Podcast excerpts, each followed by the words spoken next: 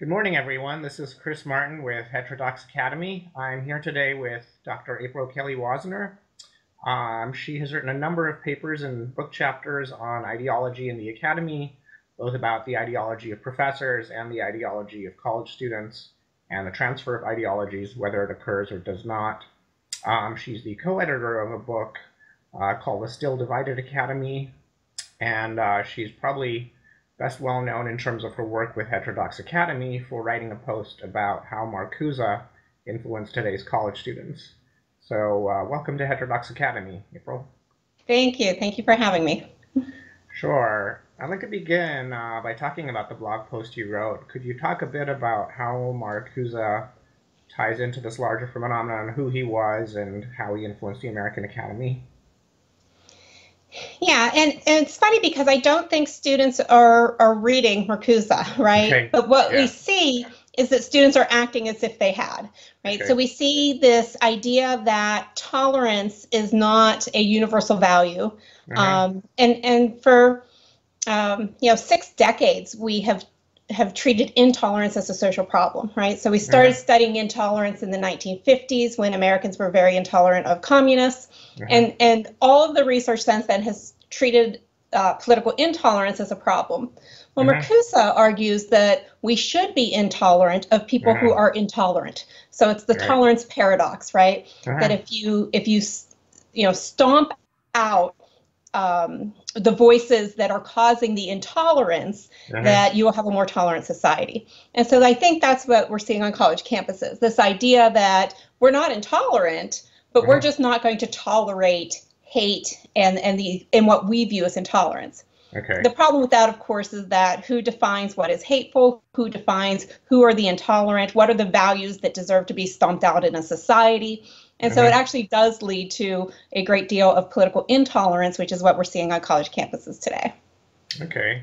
So, for those who are unfamiliar with them, how would you de- describe Marcuse's role in shaping uh, mid century American politics on the left?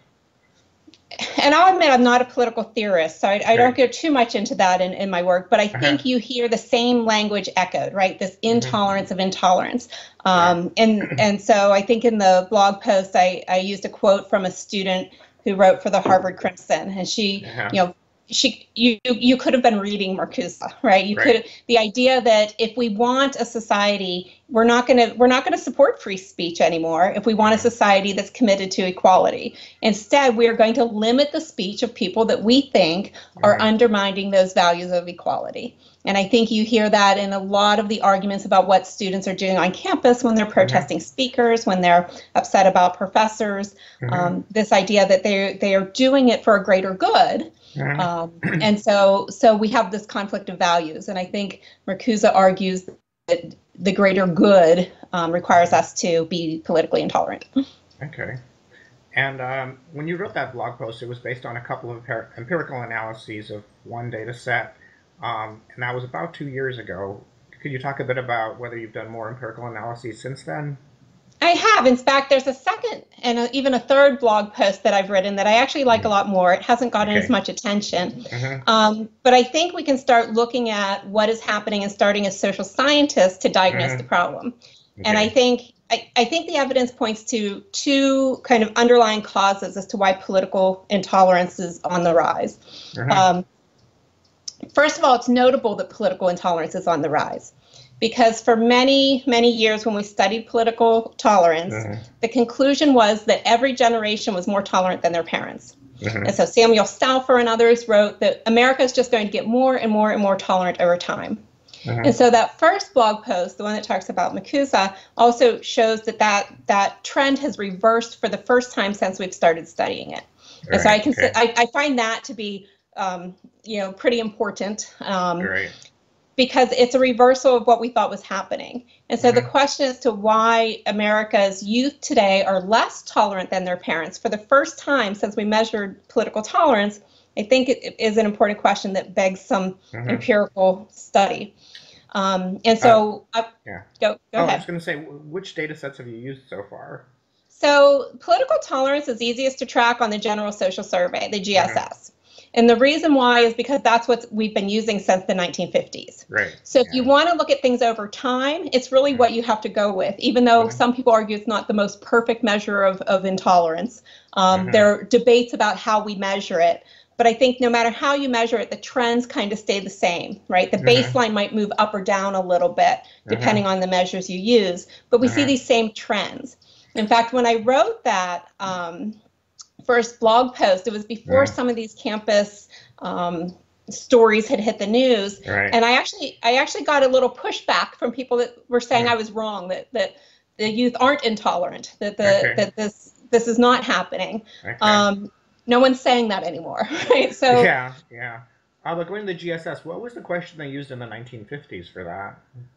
Well, the GSS is actually, they look at a number of groups. So the uh-huh. GSS used a fixed group definition of political tolerance. So they ask whether or not you would allow um, a number of groups that, that people find controversial uh-huh. to speak. And so then when we look at tolerance, it, it's a scale, it's a compilation uh-huh. of whether or not you would allow usually five or six groups okay. to um, speak in public, to uh-huh. teach college, right? To, uh-huh. to teach a course in a college or university, and whether or uh-huh. not if people um, argued that their books should be withdrawn from a public library, if you would support okay. that, right? right? So kind of a book banning measure. Okay. And so it's it's all three of those things for different groups. And what we were most intolerant towards in the 1950s was communists, Not right? So people yeah. wouldn't want communists teaching their children at the university. Yeah. They wouldn't want communists um, speaking in their communities. Today, the two groups that trigger the, those reactions the most um, mm-hmm. on the left and right. So it's anybody that's that's racist, and mm-hmm. that's defined by the GSS as somebody that argues um, for some sort of um, you know genetic superiority or mm-hmm. intellectual mm-hmm. superiority of races. Mm-hmm. Um, so racists are, are least tolerated, and then radical Muslims. Okay. So, so when did the radical so, Muslims question get added?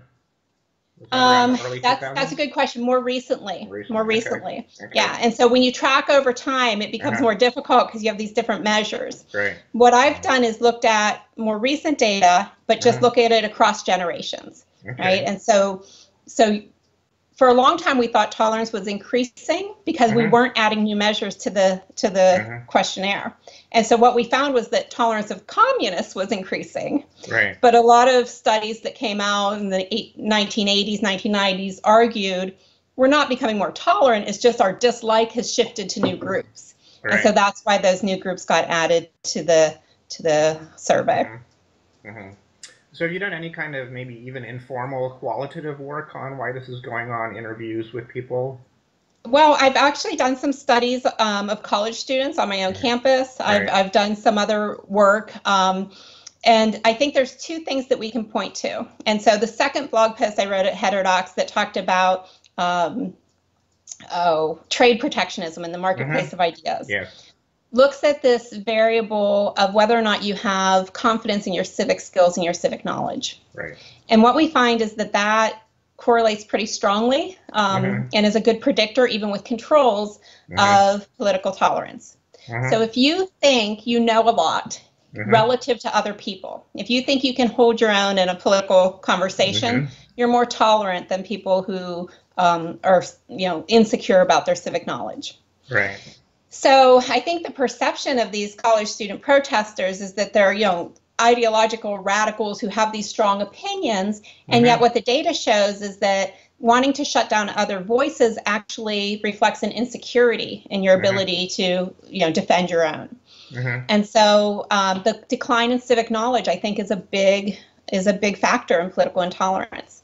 Mm-hmm. Um, and so we've seen a decline in civic knowledge at K through 12, um, mm-hmm. in part because of, of a new emphasis on science and technology and STEM skills, which I think mm-hmm. is great. Yeah. But it's come at the cost sometimes of the emphasis on civics and civic knowledge. Mm-hmm. And so you can pull up any number of, of Pew or Gallup surveys that, that mm-hmm. look at people's civic knowledge, and, and you see young people really don't know some of the basics about the Constitution, about free mm-hmm. expression.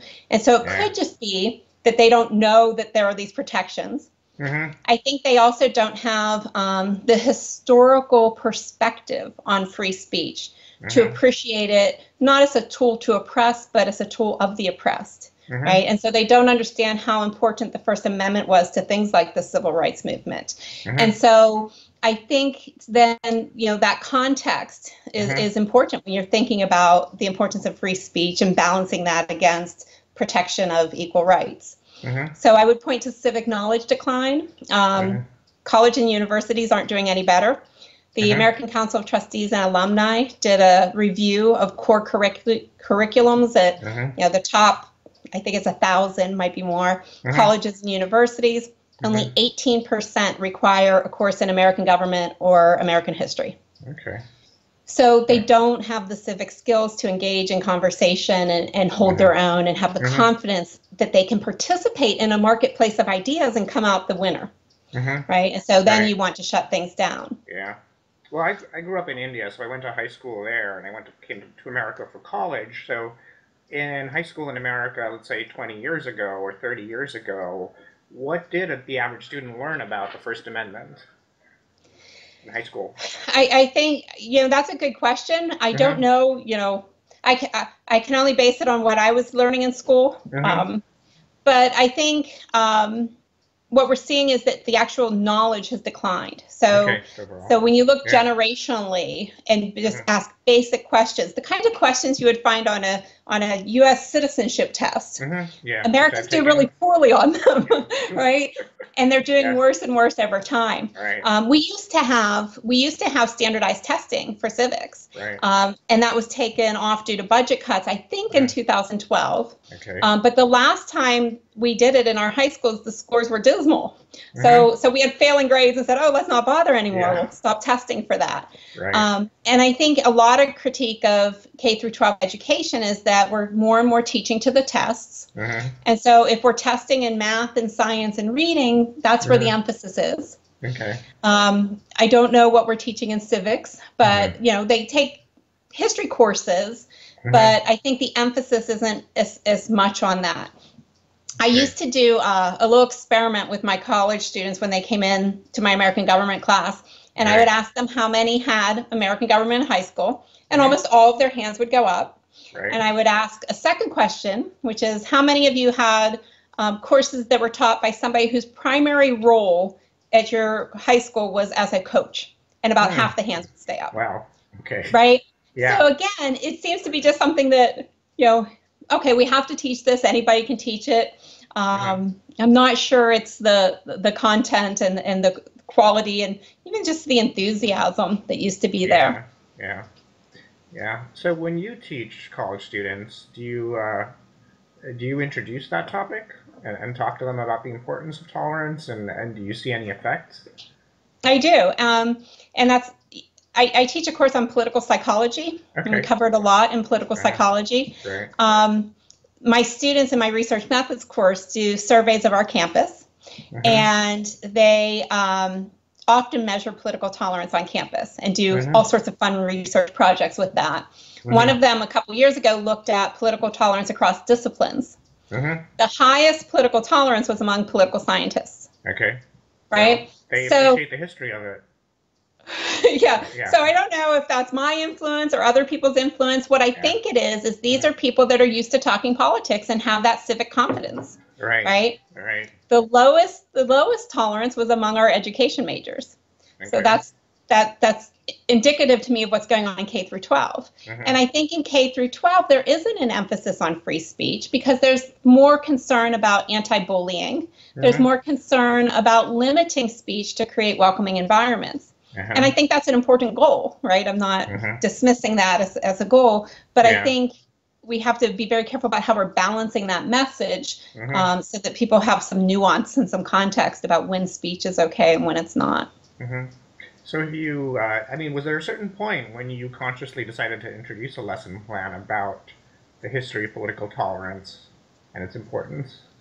I think I've always done it in my political okay. psychology course. It seems mm-hmm. like a natural topic in a kind of introductory political psychology course. Uh-huh. Um, but but when I started studying it more, then mm-hmm. then that section grew. Right, okay. the, okay. the, the emphasis on that grew. Okay. So does it, when you teach it, um, how do you convey the importance of it? I mean, what do you tell your students? Everything for me is research based, right? Okay. So yeah. so I want people to know what the evidence is and what the data is. Mm-hmm. And what we see in the literature going back 60 years is mm-hmm. evidence that political intolerance is harmful to the democratic vitality of a society. Mm-hmm. So when political intolerance levels are high, yeah. everybody perceives that they have less freedom, including the groups that you aimed to protect with right. your kind of Marcuse intolerance perspective. And yeah. so everybody's participation declines when you have this politically intolerant kind of ethos. Right. Um, and so we have treated political intolerance as a huge problem for many, many, many years, mm-hmm. mostly because I think it was associated with conservatives. Mm-hmm. And conservatives were seen as intolerant mostly for security reasons. Mm-hmm. So when they felt that there was some sort of security threat. Intolerance mm-hmm. grew. And so you saw mm-hmm. this after 9 11 with people willing to suspend civil liberties and civil rights in order mm-hmm. to secure um, you know, our borders and, and make mm-hmm. the you know, fight against terrorism. Mm-hmm. Um, and so for a long time, it was just, you know, conservatives are intolerant. Right. And liberals were the advocates of free speech. Right. That has changed. And we have to be careful here because I don't think the evidence is that liberals are now more intolerant than conservatives, uh-huh. but they're now matching them. Okay. Right? right? And so what what you had is you used to have this segment of society, this this liberal segment that were the defenders of free speech, uh-huh. and you, we've lost that. So what we have now is no one's defending free speech. Uh-huh. Well, one um, of the um, things that uh, go ahead. No, go ahead. Well, I was going to say one of the things that I've seen in psychology research is Ronnie Janoff Bulman's work on um, social justice versus social order as the foundations of mm-hmm. liberal versus conservative thought. So for liberals, the social justice orientation is a kind of an extension of the personal moral, moral orientation towards pursuing goals enthusiastically, whereas for conservatives, the social order orientation is a extension of the personal idea of pursuing goals cautiously. Um, and so I would imagine that what you see now is for liberals, um, a certain set of issues around social justice are sacred, and for conservatives, a certain set of issues around social order, which includes protecting the country, things like security, are, are in fact the sacred issues. Um, but you're also finding this umbrella effect, if I understand correctly. Is that correct? How, how so? What do you mean by that? Oh, I meant like in, in general, there there's some uh, like intolerance towards both the left and the right. I mean, perhaps the question about the yeah. radical Muslim preacher who preaches hate towards the U.S. that probably touches a nerve both for people concerned with social justice and concerned with social order. Um, yeah. But uh, so that's what I meant by umbrella effect. You find both people on the left right. and right being intolerant towards certain people. Right, and and that's why I think the effects of intolerance are, are wider than most people believe. And, okay. and it's, it's not just that there's this umbrella effect, but intolerance just tends to be if you're intolerant, there's a general level of intolerance. And so mm-hmm. when you look at these measures of intolerance, the GSS yeah. asks about some liberal groups, it asks about mm-hmm. some conservative groups, and yeah. most people would expect liberals are just intolerant of conservative groups and conservatives mm-hmm. are just intolerant of liberal groups. Mm-hmm. But what you find is that those measures are actually positively correlated. Mm-hmm. So people that are intolerant towards one group are mm-hmm. more likely to be intolerant towards all the other groups, liberal or conservative. Mm-hmm. And so I think one of the things that might be going on is this perception of, well, you know, what's fair is fair, right? Mm-hmm. And so if if this group is offensive to me and mm-hmm. they can't speak, then maybe I acknowledge that this group that's offensive to you shouldn't be allowed to speak either. Okay. And so so there's this general just lessening of the of freedom for everybody mm-hmm. across the board, including right. the groups you want to protect. So so mm-hmm. yeah, there's if you're intolerant of racists, you're also more likely to be intolerant of the Muslims, right? Okay. They, it's positively correlated. Right. Uh, well, Muslim fundamentalists in particular. Yes. Yeah. Yes. Yeah. yeah. Um, that makes sense. Um, so I want to talk a bit about some of your other research now. You found that students tend to sense what the professor's ideologies are, and they tend to sense that most professors are Democrats and most professors are liberal but that doesn't seem to be turning students off from careers in academia per se. Um, is that have you been continuing research on that area? Does that still seem to hold true?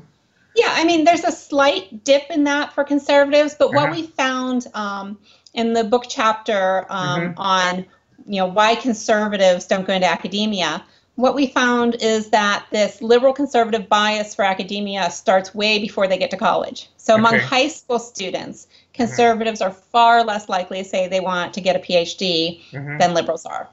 Right. Okay. And so there's, I think, a lot of complicated sociological explanations for that. Right. Um, but you know, we, we see ideological imbalances in lots of fields because mm-hmm. what it is in that field um, appeals to a certain type of person, right? Mm-hmm. And so I, I, think there's a lot of research that shows that ideology um, is connected to our personality traits, mm-hmm. right? right? And so, so you know, if you think about liberal personalities, they tend to be people we that that want freedom, that don't like, you know, mm-hmm. authority and nine to five jobs and structure. They're they're right. they're they're less structured. Mm-hmm. Um, and when you ask academics why they went into academia, mm-hmm. not having that structure and having that flexibility and, and varied routines and not having a boss tend to be yeah. pretty high on the list of reasons. And right. so that I think lines up with a more liberal personality type. Okay. Um, so in the past, uh, let's say 10 years, have you seen any conservative students from political science go into academia and then stay in academia from your particular department? I have. I yeah, have. Okay. Um, a, a, number of them. But I think okay. my department at Elizabethtown College is somewhat unique. Um, we've had a very balanced mix of liberals, conservatives, and moderates since. I've been there. Okay. Um, and, and so uh, the student body as well is about evenly divided, liberal, conservative. Mm-hmm. Um, so, so I think it's a place where conservatives feel a bit more like they're part of the mix. Mm-hmm. Um, and so we at least aren't um, doing mm-hmm. anything to discourage them per, from going into academia. Mm-hmm. Um, and that leads to, I think, the second thing that I think is going on that is leading to political intolerance on campuses, and mm-hmm. that is the decline of viewpoint diversity. Mm-hmm. So, um, when Samuel Stouffer wrote um, the first study on political tolerance in 1955, mm-hmm. he found uh, a strong effect of education. As you right. become more educated, you become more tolerant. Right. Um, and that effect still holds. It's still the case mm-hmm. that more educated people are more tolerant than mm-hmm. than people that are not as educated. Right. The effect of that might be declining. And the reason why the effect might be declining, as Stouffer said, the reason why education has this effect and the reason right. why education matters mm-hmm. is that going to college and getting an education exposes you to mm-hmm. viewpoint diversity. Right. That's the point he makes, right? Mm-hmm. And so some of the other studies that um, some of our colleagues at Heterodox Academy have done show mm-hmm. that viewpoint diversity at some colleges, especially in the Northeast, are, mm-hmm. is declining. Right. Right. So if that was the mechanism, if that was the causal link between education and tolerance, mm-hmm. as intellectual diversity in higher education becomes more diminished, we're going to see mm-hmm. political intolerance decline because the effect of education is going to lessen. So do you feel like the students who go to Elizabethtown and then go on to do PhDs in political science or psychology um, seem to have an advantage because they have more knowledge of other viewpoints? Yeah, except, you know, I have to say that I think political science in general tends mm-hmm. to be a more tolerant discipline than some of the other fields. Okay. Um, and I think there's data on that. Uh-huh. Um, we have a slightly higher mix of conservatives than mm-hmm maybe psychology. Right. We definitely have a higher mix of conservatives than sociology. Yeah. Um, and so I think in general, political science students, lots of places, are getting uh-huh. more exposure to political diversity and political arguments than students in some other fields. Mm-hmm. But I think it is important. I think it makes them, you know, better scholars. Right. I would agree. Uh, what about libertarians? Do you have any students who uh, self-identify as libertarian?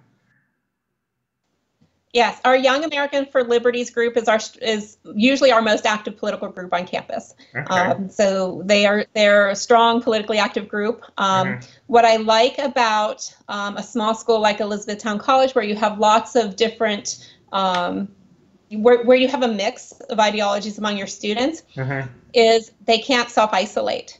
Um, right. My college pres my college um, Democrat president mm-hmm. sits beside my college, my Young Americans for Liberties president in my okay. research methods class, right. and they help each other on the SPSS labs. Okay. And so what we saw um, this last election cycle, as mm-hmm. divisive as America is, our three political student groups had um, a joint voter registration drive. Okay. They had a joint event on election night. They were mm-hmm. together watching those results come in, and and yeah. You know my college Republicans were comforting my college Democrats that are you know beside yeah. themselves watching the results come in. Right. So what's the ratio of uh, people in Young Americans for Liberty versus Young Republicans at your college? Is are they about equally split in terms of membership? Um, I think the college Republicans is, is still a little bit larger. Uh-huh. But what's funny is I have a number of students that are in both. Um, okay. so there's some okay. crossover there. Okay. Um, okay. And and each of our groups kind of waxes and wanes depending on election cycles or mm-hmm. even who the student leaders are at the time and what types mm-hmm. of activities they're planning. Mm-hmm. Um, okay. And uh, if you were to recommend uh, a book or an article for professors outside your discipline, say people in psychology or sociology who are interested in uh, teaching their students about the history of political tolerance in the U.S., um, either from a theory perspective or from a data perspective, what would you recommend? Oh, that's a good question because it's hard to identify just one book. Okay, well, let's say you um, have to um, recommend two or three. Uh, so, so I, I actually like Diana Mutz's work um, okay. on hearing the other side. Uh-huh. Uh, and and looking at how even on our social networks we're, we're self-isolating mm-hmm. i think understanding the human tendency to do that is extremely important mm-hmm. of course i of course i would recommend um, jonathan haidt's book the righteous mind mm-hmm. um, looking at you know why people are divided by politics and religion i think mm-hmm. that's an important one right. so those are two that come to mind i have a long okay. list yeah. okay all right um, and uh, lastly a lot of the, the discussions we've had are about college students, but your point is that youth in general, regardless of whether they get a college degree or not, seem to be uh, less tolerant. Is that correct? Yeah, and on average, the ones that aren't in college are less tolerant than the ones that are. Okay. So, so this isn't something that's just happening on college campuses. I think okay. college campuses become kind of a spotlight for uh-huh. this. Right. Um, and I actually, you know, I wouldn't even say that college campuses are creating this, mm-hmm. but I would argue that if we are serious about the mission of higher education, we have an obligation mm-hmm. to counter it. This is the mm-hmm. place where people are supposed to learn um, to listen to other people and to engage in ideas that that you know are different than their own. So I, I think it is a broader social trend. I think you see it on social media. Right. Um, I like studies where you know people are are um, now more offended if yeah. their son or daughter marries somebody of a different party right. than of a different race or religion, right? Yeah, I've seen that. Um, yeah. So so I think it's it's infected our society mm-hmm. broadly. Um, mm-hmm. It plays out on college campuses. I think sometimes we um, create conditions on college campuses mm-hmm. that foster intolerance and allow it to kind of grow, mm-hmm. uh, we defend it. We defend it more than I think in other environments. Mm-hmm. I mean, when it comes to social media, one thing I've recently noticed, I don't know why I didn't notice this earlier, is that uh, even though Twitter and Facebook get a lot of press coverage, if you look at a site like Quora, which definitely has you know, tens of thousands of users, um, you do find a lot of inter-party dialogue there and inter-ideology dialogue on Quora.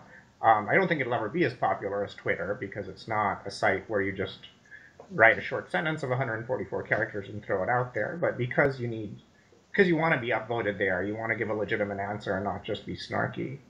And I found that encouraging. Of course, you know, it's a smaller site, so there's that. Yeah, I think people and I would, I would wonder, I would wonder about the, you know, the people that are on that site, how they differ okay. from the people on social media in general. Uh-huh. Um, you're probably getting a very select subgroup of people who want to engage mm-hmm. in that type of dialogue and debate.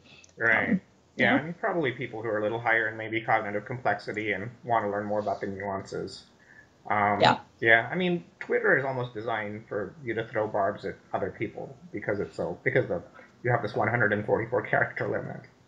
Yeah, and and this there are studies of um, you know Twitter and who people follow that show you uh-huh. know they are ideological enclaves, uh-huh. right? So you tend to follow people who you agree with politically. Mm-hmm. Um, and so then we get in the, these echo chambers where people aren't exposed to different ideas. They don't know how to mm-hmm. handle different ideas. Um, mm-hmm. And if different ideas are offensive to us when we get to college, then our mm-hmm. instinct is to shut them down and ban them. I mean, one of the things I've seen the New York Times do, I think every Friday now, they have a collection of pointers to articles from the center, left, and right I forget the exact title of the article they use, but it's a compilation of links to articles on the web. Um, I think they started it just about a month and a half ago. I remember I retweeted it, and Jon Haidt retweeted a link to it recently as well. So that's encouraging too, I think. It is encouraging, except yeah. also, I mean, it's hard to to break out of our ideological silo even when we read mm-hmm. something from the other side because right. the evidence from social psychology is when we read something we agree with it's credible right. when we read something we disagree with we are much more critical of the methods and the mm-hmm. argument and we find flaws and then we dismiss it right. so just reading things i think is a start mm-hmm. but i think i think we owe it to college students to also make them aware of these kind of cognitive biases that we all have, mm-hmm. right? And and you're going to be more more skeptical of something mm-hmm. that you disagree with, and you're going to find flaws in it where you didn't treat an argu- article you agreed with the same way. Mm-hmm. And students knowing that and knowing how to recognize their own mm-hmm. limitations mm-hmm. um, in terms of assessing arguments, I think, is really important. Okay, that's a good point too. Well, I guess we do have this challenge of what to do with uh, people who don't take college courses in in political science, and of course there always will be some. I mean, I didn't take any. I was fascinated by politics, so I read about it, and fortunately, I was in social psychology, which is connected closely to it. But there is that larger issue. Anyway, I think we'll wrap things up here. But thank you for your time. You're welcome. Thank you for having me. Okay, appreciate it. Take care. Thanks, Chris.